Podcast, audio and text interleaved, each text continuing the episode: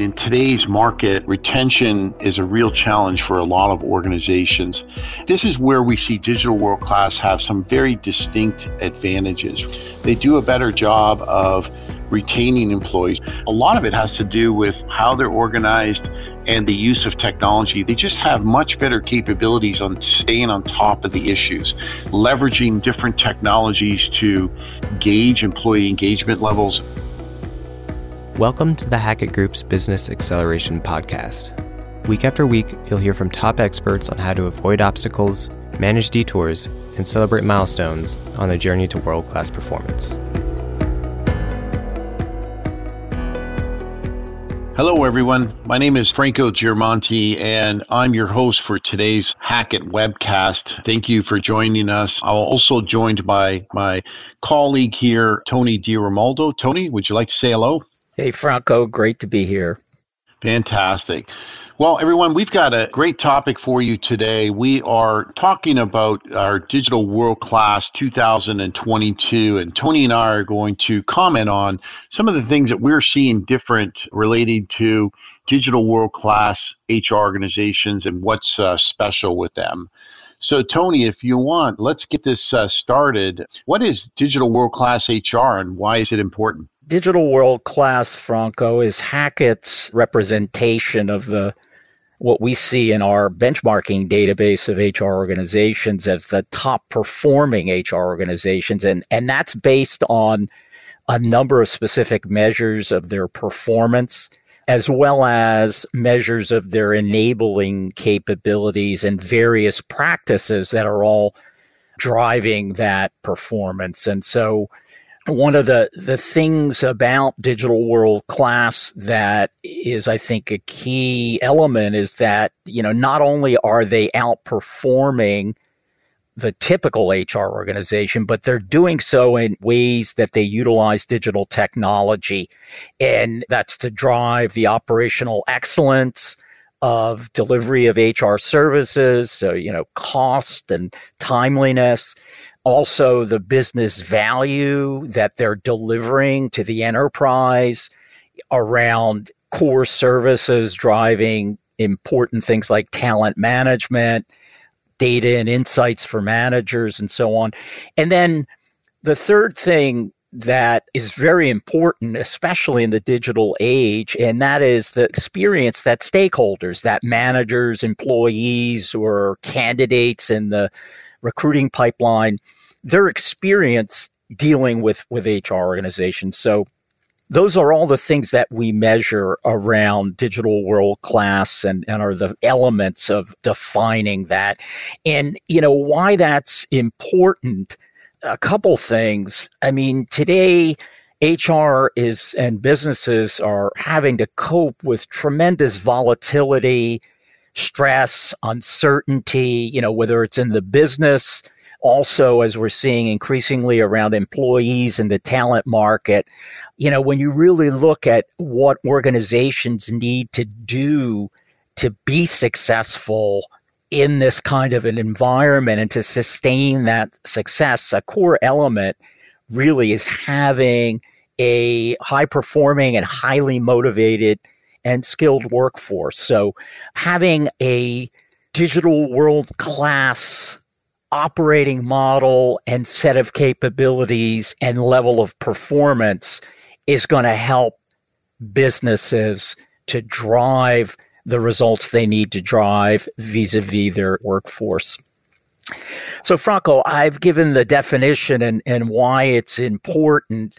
Can you speak a little bit of, about some of the elements or some of the specific indicators of performance where digital world class outperforms the typical HR organization, or what we call in Hackett speak the peer group, which represents the average of all of those organizations in our database who are not world class. Can you speak to some of the key things that you're seeing that are, are important differentiators?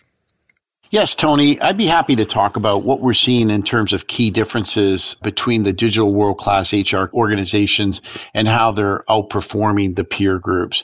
So, one area we could look at is technology. You know, one of the things that we see is digital world class organizations spend 90% more per employee than peer when it comes to investing in technology. If you look at that more closely, where that manifests, it's not just, you know, in their main or core HCM system.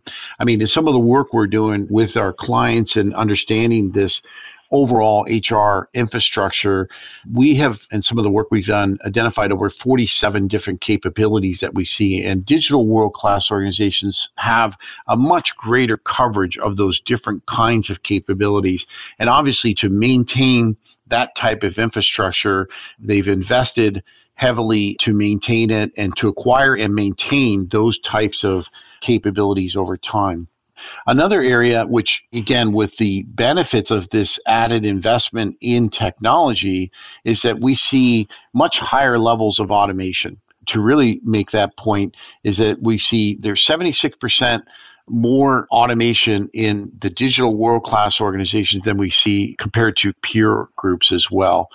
So things like self service, turning on various features, workflow, coordination, and synchronization, to also the use of AI, they're taking advantage of a lot of that automation to stream in. And the other thing, too, I see as a common characteristic is they don't give up on it. I noticed that when we're talking with clients, they'll say things like, oh, we've tried to automate that, and our managers and employees didn't like it, so we turned it off, right? Or we've tried self service, and you know our managers and employees didn't like it, so we gave up on self service. I think one of the characteristics is that when you see these digital world class organizations and the significant investment they're making in technology, in automation, they stick with it. They refine it. They make it better. They don't just put it back on the shelf because they had a few complaints from employees.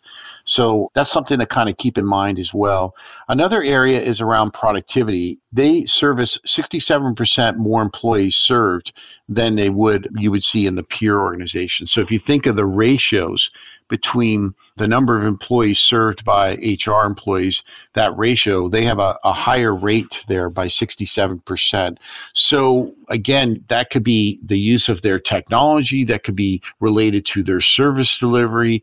They just have work allocated within their service delivery model in the right areas, and they have the right individuals working on the right activities to make their operating model and their technology much more efficient and therefore they get more higher productivity.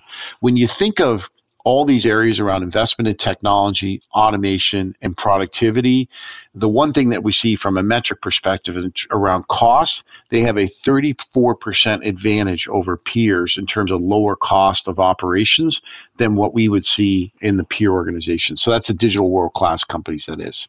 So, Tony, I mean, with that, one of the areas that we talk about is like direct access. Can you talk a little bit more around that?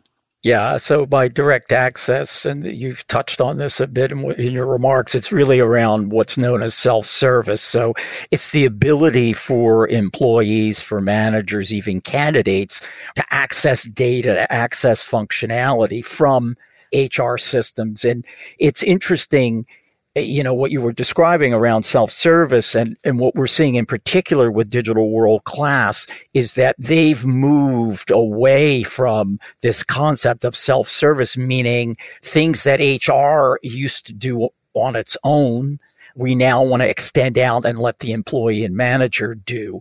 And now it's more about how do we enhance the work the productivity and the experience of employees, of candidates, and of managers.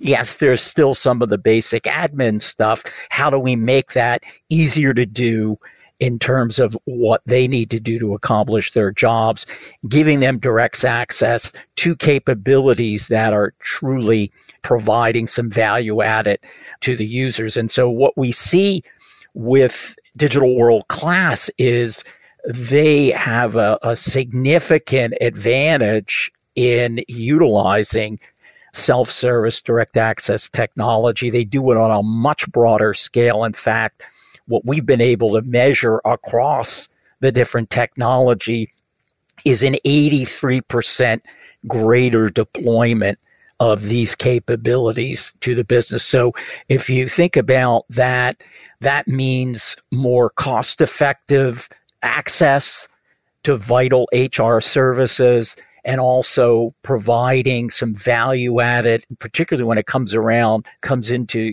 functionality, analytics, and insight for managers around comp or around retention. You get into all these people management issues that they're able to tap in directly to key data and key functionality.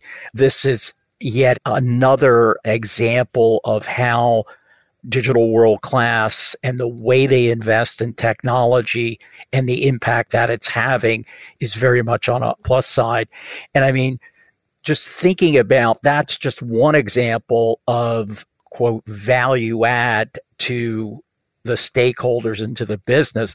Franco, I know you've got some other areas based on what we've observed in terms of how digital world class delivers greater value to the business. And I'm just wondering, can you touch on a couple of those? Yeah, thank you, Tony. You know, when we think about the advantages they have, I mean, in today's market, when we're experiencing things like the great resignation, right? Retention is a real challenge for a lot of organizations. And I think this is where we see digital world class have some very distinct advantages, right? They do a better job of retaining employees. But when we dig into that and you find out why, what advantages they have, I think a lot of it has to do with how they're organized and the use of technology. They just have much better capabilities on staying on top of the issues. So, for example, very specifically, think of the ability one of the things that we say we tell our clients when it comes to retention is you've got to be listening to your employees to know what's going on. Why are they leaving the organization? Why are they dissatisfied with their job? Why are they low not fully engaged in their job and potentially looking for another role right? I think the best way to combat that is having a capability, a listening capability. So, what does that mean, right? That's like leveraging different technologies to gauge employee engagement levels at not at you know a one-time annual engagement survey i'm talking about something that's more frequent more accurate more up to date in terms of things like you know employees giving you sort of sentiment analysis, sharing their sentiments about how they feel on any given day as they interact with the organization. I know some of our clients have these kinds of features built in every time an employee accesses the website or the portal or enters in their password. They're letting their employer know how are they feeling for the day. And if you track that and you listen to that over time, you can gauge what's going on and see if there's any particular areas of concern that have to be further investigated. I think other areas too would be like in your use of exit data, looking at why employees are leaving. What are some of the questions that employees are have or concerns that they have as they're calling into HR? Do they have concerns with their benefits or their vacation or various policies? And monitoring that very effectively and using analytics to see or spot trends or issues before they become a problem so that as HR identifies these trends and issues, they can you know develop some interventions to either deal with it. So I think that's uh, one area in terms of some greater value. I think also if you look at recruiting and attracting employees, I think is very helpful. I think when you see the different kinds of investments that you can do around the use of let's say chat bots for interviewing right? A chatbot can interview a thousand candidates in the same time that probably a recruiter may interview 20 candidates. So think of this I mean, you're not going to use a chatbot to interview executive candidates or senior management roles, but some of those high volume, lower skilled roles that companies are trying to recruit for, a chatbot can really significantly improve your productivity and accuracy because they're they're scanning over a thousand different resumes and talking to a thousand different people at the same time. Maybe a recruiter has the ability to only look at 20.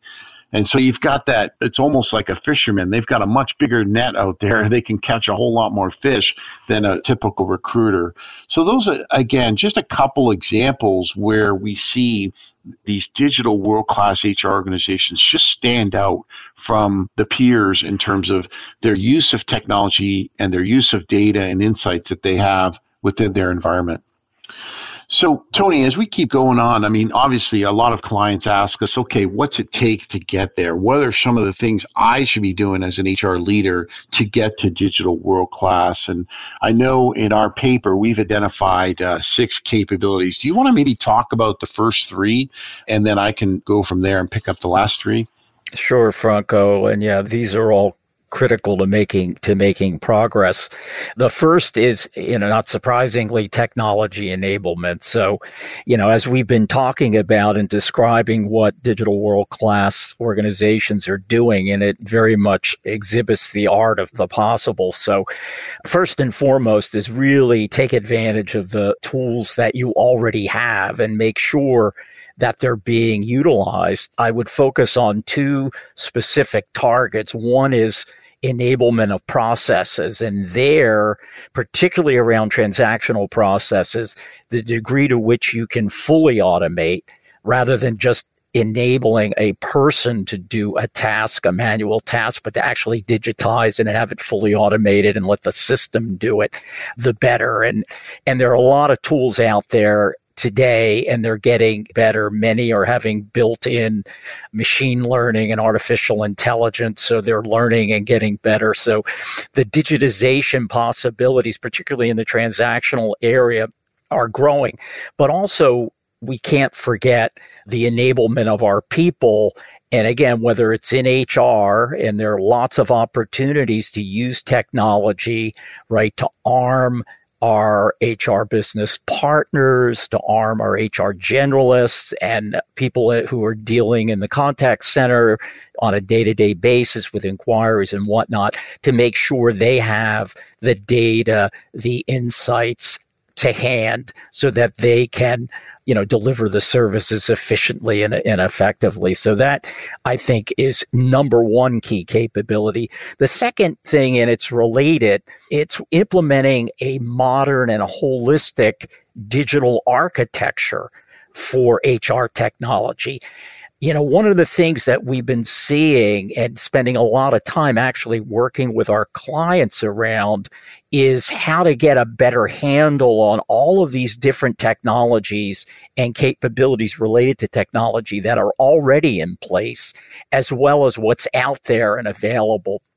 And to begin to landscape or architect what the broad architecture of technologies needs to be in order to deliver a full scale across of all, all of HR digital world class service delivery model, right? Where technology is either directly the vehicle through which people access and experience HR services, data and insights, or where it is augmenting and supporting. And so having that big picture, that big framework, understanding how it is supporting your existing HR strategy, where you're looking to go with it, what are the key areas HR is trying to make an impact on, and then making sure that you're prioritizing the new technology you're bringing in or the extensions of the existing technology that you're planning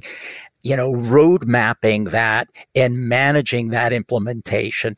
That's how you're going to build this capability faster and more effectively. And we see that as a defining practice from a digital world class HR organization. So those are two I would mention.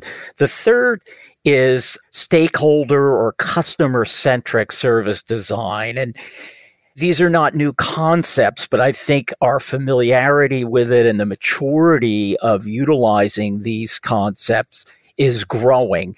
And they're particularly critical in the space where we're designing a digital service delivery channels, right? Which mean they have to start with that end user, that consumer of the service. And typically that's going to be the employee, it's going to be the manager, it's going to be a candidate, but then it's even divvying it up more granularly than that, understanding different workforce groups and what they need from the particular service or capability they're accessing vis a vis HR. And we need to design that digital capability so that it starts with their needs. It starts with what they are looking to do and the value they need to be able to access. And we design to deliver on that. So those are three that I'll speak to. Franco, there are three others.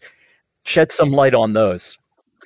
Yeah, and Tony, just before I do that, though, I, I wanted to talk about the customer centric service design. I know in some of the research we've been doing around COEs and the new and emerging COE capabilities, we're seeing that some HR organizations are also implementing like a vice president of employee experience or a director of employee experience, right, to help marshal or lead that way for the HR organization to really make sure that they have this customer centric mindset in almost everything they do.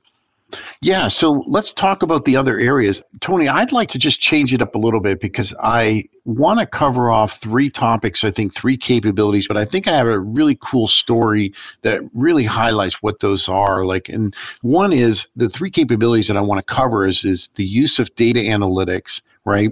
How uh, operating model evolution, how HR is evolving the HR operating model, and the talent, the talent within HR, and what kinds of investments are making in those areas.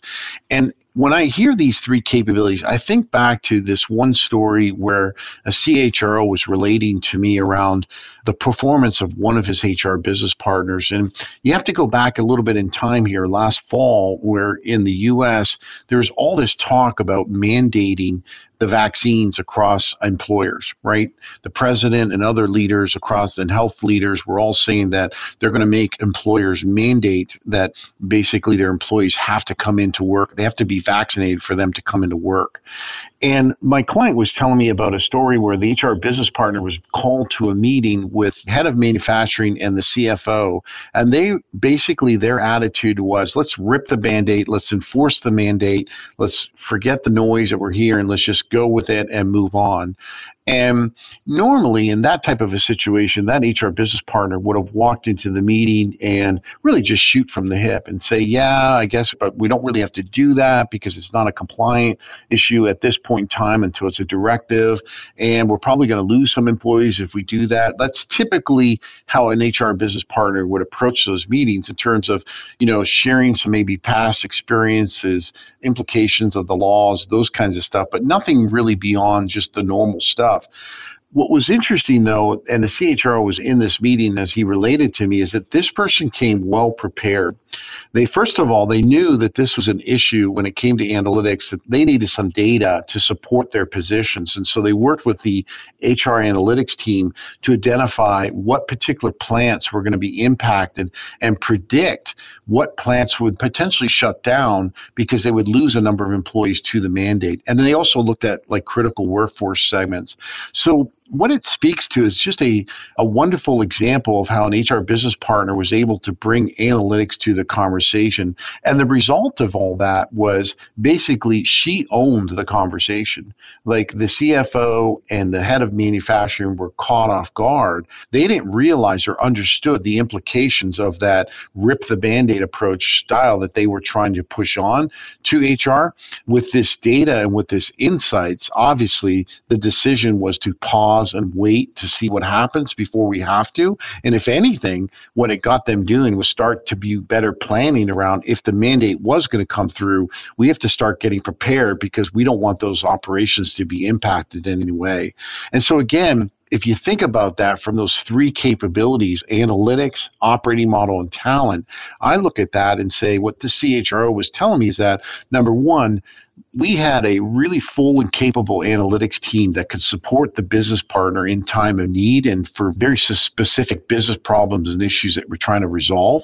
The other was is that the business partner they weren't saddled with all sorts of other responsibilities that normally distract business partners from these kinds of conversations and these meetings. In other words, their operating model was well tuned to support the business partner for these type of meetings. They had an analytics capability. The HR business partner was strictly and mostly spending their time focused on strategy. And there was other groups in hr that could take on those other tasks that we traditionally have saddled hr business partners with which distracted them from supporting the business. And lastly around talent. It's obvious they've invested in their hr business partners and their hr professionals to realize something like analytics and how that is viewed as an asset. It's a skill set. It's not just having data and data reports and fancy statistical modeling tools. It's the whole package that's really part of this. And he had told me that they had spent a lot of time investing in that area of talent. So again, I, hopefully that story I think crystallizes I think these three capabilities that we see in digital world class. I think it's a fantastic example of what HR can be as they achieve that digital world class status. So, Tony, I think we are out of time. So, one, I wanted to thank you for joining me on this call. And as always, it's a pleasure when we can talk about these really important issues. I think from your vantage point, from the researcher, and my vantage point from interacting with my clients, I think it just provides a really good mix. So, thank you for joining me on this call to our listeners, please don't forget to go to our website. We have a number of podcasts. It's a podcast.thehackettgroup.com for more information on not only today's podcast, but other podcasts that we have or upcoming podcasts. So I hope you enjoyed our podcast. So, Tony, thank you again for joining me. My pleasure. Thanks for listening. You can find the audio, helpful resources, and a transcript of each episode at if you liked this episode, please share it. You can also subscribe at Apple Podcasts or your favorite listening app so you never miss an episode. We'd welcome your feedback by tapping the rating on this or any episode, or send us an email at podcast at thehackettgroup.com. The Hackett Group is a global leader in defining and enabling world class performance. Learn how we can assist with your improvement journey at www.thehackettgroup.com.